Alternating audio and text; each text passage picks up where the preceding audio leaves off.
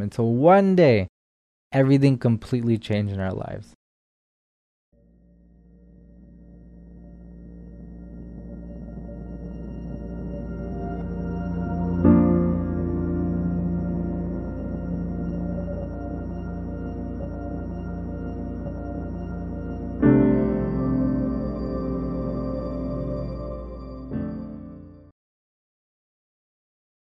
Hey, you.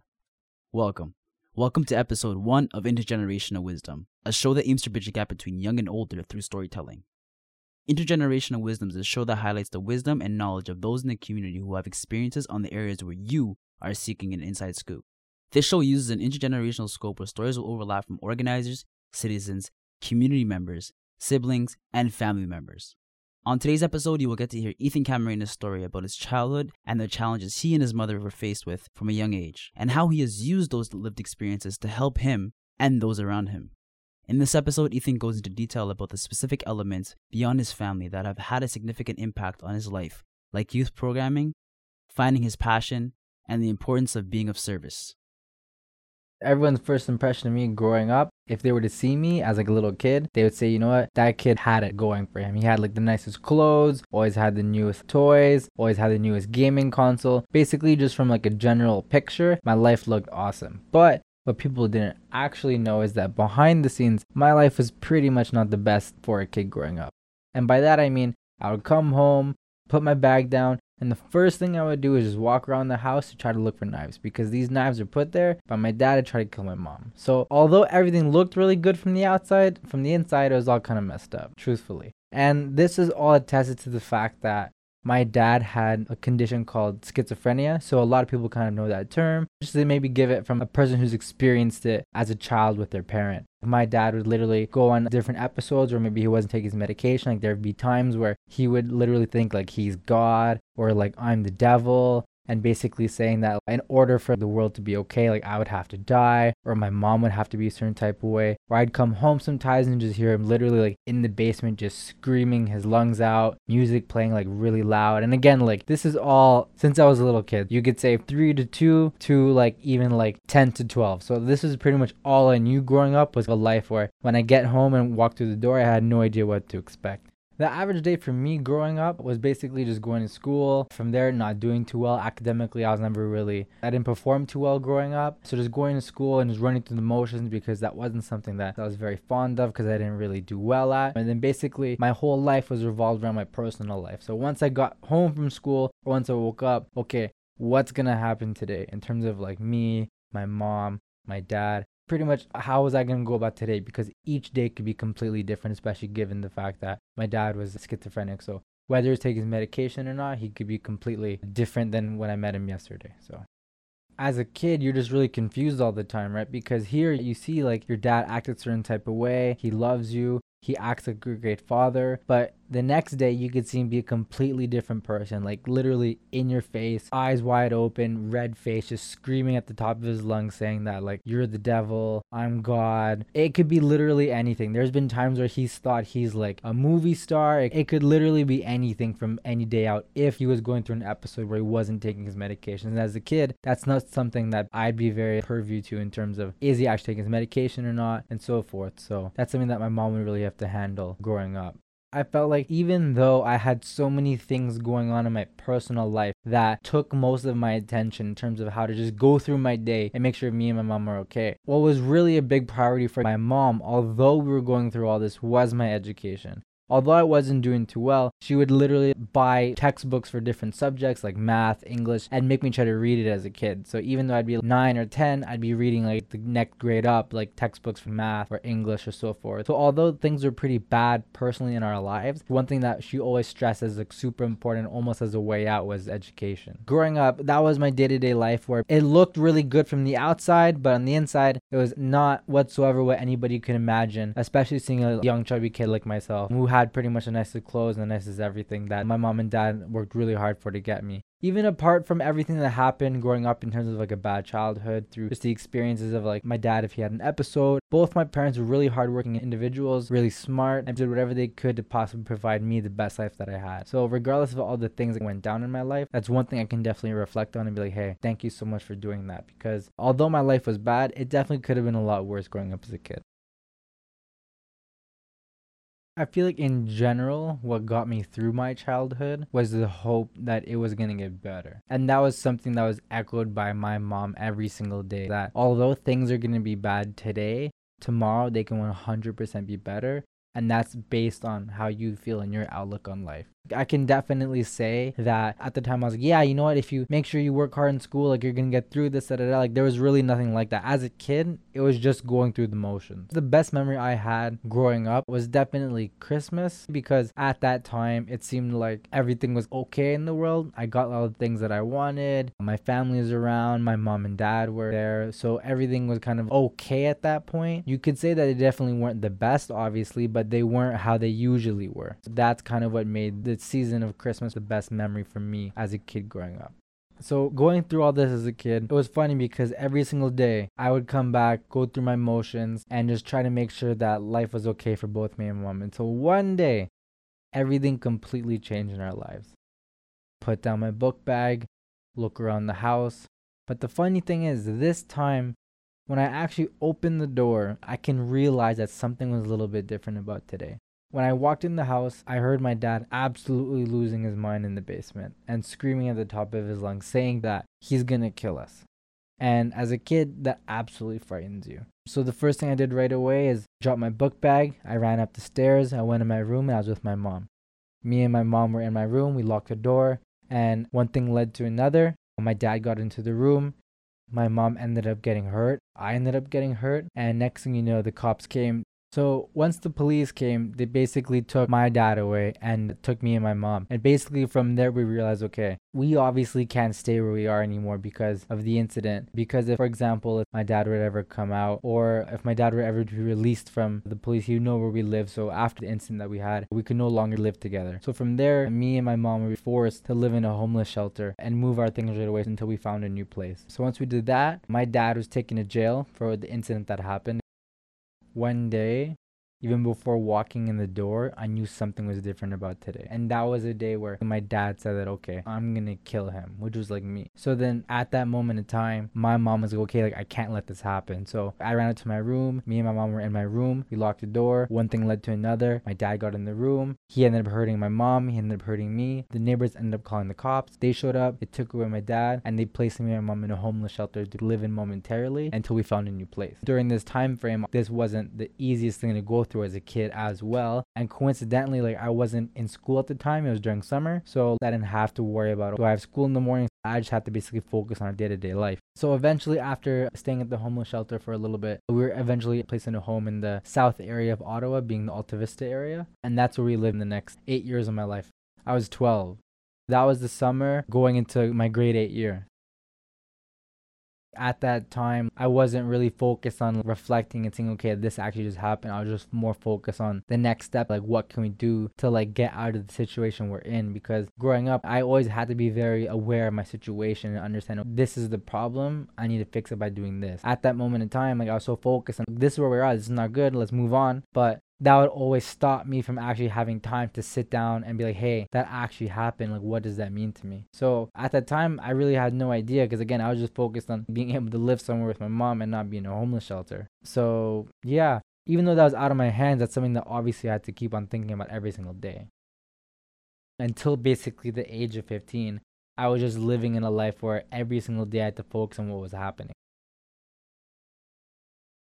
Fast forward one year from that incident, my dad gets out of jail. Now, once he gets out of jail, there's actually technically a restraining order between my mom and me and my dad. But obviously, with everything we went through growing up, if you think about every possible variable, in some weird way, obviously, I still wanted to see him. I'm a kid still, you know? So we end up very slowly developing a relationship again. A year after the incident, seeing each other once a month, then going to once every two weeks, then to maybe going to once a week. And just slowly starting to not integrate as a family, but definitely go see my dad again in person and like spend time with him. Now, as things in that aspect are developing in a positive direction, where in my head, at least as a kid, the family's kind of getting back together, things are looking normal because at the time, after everything we went through, my dad was like taking his medication. He was, you know, him and not like the other person that I knew. That's when we found that he had cancer when things were just starting to maybe look a little bit good on my life, it went like upside down all over again. And after fighting it two times, he ended up losing his battle with cancer when I was 15. I was 15 and he was actually 33. He was pretty young when it happened. I was pretty young. After everything we went through growing up, finally having something that was like somewhat going in a good direction felt good. And just to have it all taken from you and have the rug be pulled right underneath your feet just absolutely destroyed me. Like 100%. At the time, I was in grade 10, and it happened on February 18th of that year. And going back to school, again, just like I said before, the story of my life, I wasn't doing too well academically. I don't even know how I really passed my classes. I know there was one guy who was like my science teacher, and I'm pretty sure he made me pass my class with a 51 because of how bad he felt for me. He, you know, gave me a blessing in disguise and ended up passing that class. And that decision from that teacher saved my life because if it wasn't for that decision, I would have never discovered health and fitness through a free Good Life Fitness membership membership during that summer. And then that's when things turned around. So the same year that my dad ended up passing away was the same year my life absolutely changed. And again, those two have no correlation together because one wasn't a byproduct from the other, but literally finding and discovering something that was going to help me personally is what completely changed my life. So after spending the 2 months of summer in Good Life and just grinding out every single day to work on my body, to work on my mind, I ended up losing 50 pounds in 2 months and then coming back to school that September, everyone's looking at you like, hey, like who are you? You don't look like the same kind of person. You look completely different. You look good. Finally having something positive in my life that's coming from something that's not personal in my life. Just having an environment that's positive, that was completely new to me. And in my head, it was because I lost weight, I got fit. Now this is pretty much what absolutely changed my life. So then that's when I dedicated the rest of my two or three years to just health and fitness. And then from there was like, okay, you know what? If this helped me so much going through what I went through, I want to help other people do the same thing. Coming out of high school, and I graduated from St. Paul Catholic High School in Ottawa. I ended up going to Algonquin College for fitness and health promotion. The biggest difference between high school and post secondary, whether it's college or university, you actually get to do something that you love. So, although high school, like, you know, obviously you find certain things that you do love, you're not doing everything you always want to do all the time. In life in general, you're not always going to do what you always love, but actually going to study and do what I love is what helped me also then change that aspect of my life, which was academics. So, my whole life, I was really bad in school, but the moment I actually did what I wanted to do, I started doing a lot better. So, once I got to Algonquin, I didn't come in with a strategy. I didn't come in saying, hey, let's study this many hours, let's do this. It was more so, hey, I like what I'm reading, let's keep reading it. So once I kept reading it and then I got tested on it, I started doing a lot better. And this pretty much led me becoming a Dean's Honor Roll student, also becoming a peer tutor for Algonquin College, then become also a student rep for my program, uh, running study groups with a lot of my peers, to then being a lot more involved through extracurriculars at Algonquin, whether through intramural sports like basketball, being involved in different entrepreneurial events or different volunteer events or business networking events. So pretty much just absolutely having that environment once I graduated high school and doing what I loved is what helped me do pretty well in school. I feel like the positive environment that I had doing what I actually love to do helped me excel academically. At this point in time, I figured out two things in my life. One was the health and fitness being my body and my mind. So that was absolutely the most important part. Then moving on to the next step, which was in my life, the specific aspect being my academics. So once I handled step one, step two got handled, which is education. So my education got a lot better when my mind and body got a lot better. Youth Futures helped me when I graduated the program, which led to even more youth programs. For example, a program called Project Fly, which was a program given by Enactus Ottawa. Project Fly was another youth development program that was actually the program that really developed my interest into business. Because through Youth Futures, I was learning how to work better with others, how to help your community, how to be more professional. And then through Project Fly, I learned, hey, you have all that. Now, do you want to start a business with that? If you have an idea, let's work on that. So that was Project Fly to me after Youth Futures. So for both Youth Futures and Project Fly, seeing how much I got out of that, I came back and volunteered for both organizations periodically, with Youth Futures getting a little bit more of my attention. I'd come come back every single Saturday and volunteer as, a youth mentor. And then same thing for Project Fly, which is instead of an eight month program like Youth Futures, it was a five month program for youth. So I came back as a youth mentor, and then from there I came back as a more solidified role in Youth Futures as a program analyst. And then for Enactus U Ottawa, I just kept volunteering over the years until eventually became an officially enrolled student at the University of Ottawa, which then I was able to become an official member of Enactus U Ottawa, which then I was appointed as the project manager for Project Fly. So now I have a sick opportunity in my life where I can actually do for youth what people at the time did for me. This goes back to what I did with health and fitness. Health and fitness, I basically changed my life and then I wanted to help others experience the same thing. So now that I'm in a position where I'm the project manager for Project Fly, I now have the opportunity to do the same thing for other youth. And that's literally all I want to do. I want to make sure that they have all the opportunities possible to grow personally and professionally. And I want to continually give them the opportunities to meet new people, to develop their ideas, to basically grow and succeed in any aspect that they wish to. So that was one aspect of my life being youth programming and so forth basically how I got into business in the first place through Project Fly initially. They helped me develop my idea. From there, I got into my very first business program, which is delivered by Invest Ottawa. That was a two month program where basically they gave me $3,000 to start my own business. And then through a series of workshops through the whole summer, we learned about marketing, we learned about logistics, we learned about product, we learned about idea development, pretty much everything entrepreneur should know. And that was the start of my knowledge and thirst for business. So fast forward after summer company Invest Ottawa, I ended up going through three more incubator slash entrepreneurship programs, which were designed to develop one's interest in starting a business and then also maybe even provide funding so they could do so it is all kind of correlated in a way because I would have never got to get into Summer Company if it wasn't for Project Fly, and I would have never gone into Project Fly if it wasn't for Youth Futures. So I would have never got into Invest Ottawa, which is the first business program that helped me start my first business, Fitness Freaks for Life, if it wasn't for Project Fly and I would have never gotten to Project Fly if it wasn't for Youth Futures. And in a way, I would have never gotten to Youth Futures if I didn't lose weight. Now, the story behind me actually getting to Youth Futures was one day I got a text from a friend of mine named Adam Halawa that I met through a community center that I used to go play basketball at. And he basically texted me one day saying, Hey, this link here, click it, and I don't care what you think. I don't care if you don't know anything, put your everything and sign up. So next you know, I'm like, okay, you know what? I'll listen to you. I signed up. I was then brought into an interview process. And then after an interview, I got into the program. Now, the reason why this ties into how I lost weight and something that I feel like super important when I reflect back on my life is when other people see that you want to help yourself, all they want to do is help you. So people like to help people who like to help themselves. So if it wasn't for all these different people at all these different stages that I went through in my life, whether it's Youth Futures, Project Fly, Invest Ottawa, Algonquin College, high school, all these different people looking and say, hey, that guy wants to help himself, I want to help him too. If it wasn't for that, I would have never been able to experience the things I've experienced now and go through the positive things that I've been through now in my life. So that's what all I want to do now is help other people. That's all I absolutely want to do. So now I'm in a period in my life where I'm about to go into my second year of university and I'm more than excited to keep working in my community through Project Fly to study and do what I love. And right now I feel like I'm in a place where my personal life, my relationship with my girlfriend, my academics, my work, my volunteer work, I'm just absolutely happy and grateful for what I've been through and where I'm at now, but still more hungry than ever to keep working harder and do more for others and help the community in any way I possibly can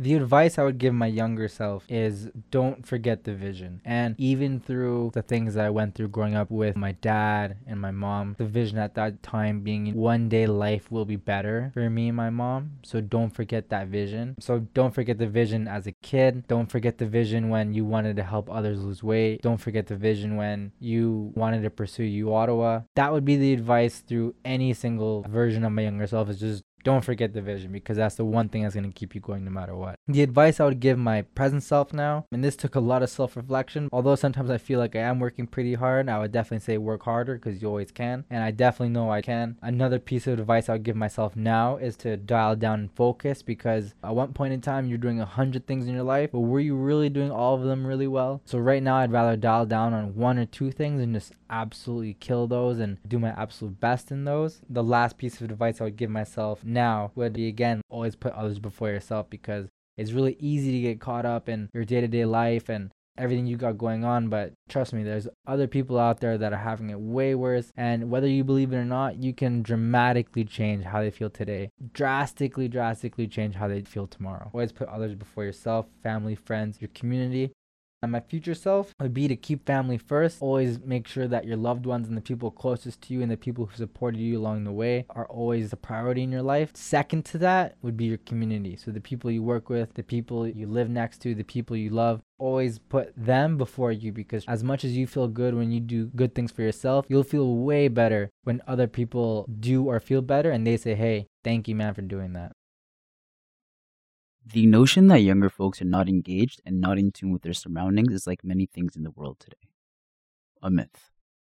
Ethan proves this by providing context about the challenges he faced growing up and how he intentionally chose to not fall victim to the circumstances. The cards we are dealt with in life don't have to be the cards we end up with. Do you have a story you want to share about a time where you did something cool? Feel free to reach out to Khalid Egeh via email at khalidegeh97 at gmail.com. Khalid spelled K H A L I D, Egeh spelled E G E H 97 at gmail.com or on Instagram at Khalid underscore Egeh. A very special thank you to CHUO 89.1 FM for supporting this initiative from the beginning to today. Support independent community radio today at www.patreon.com backslash CHUO 89.1 FM.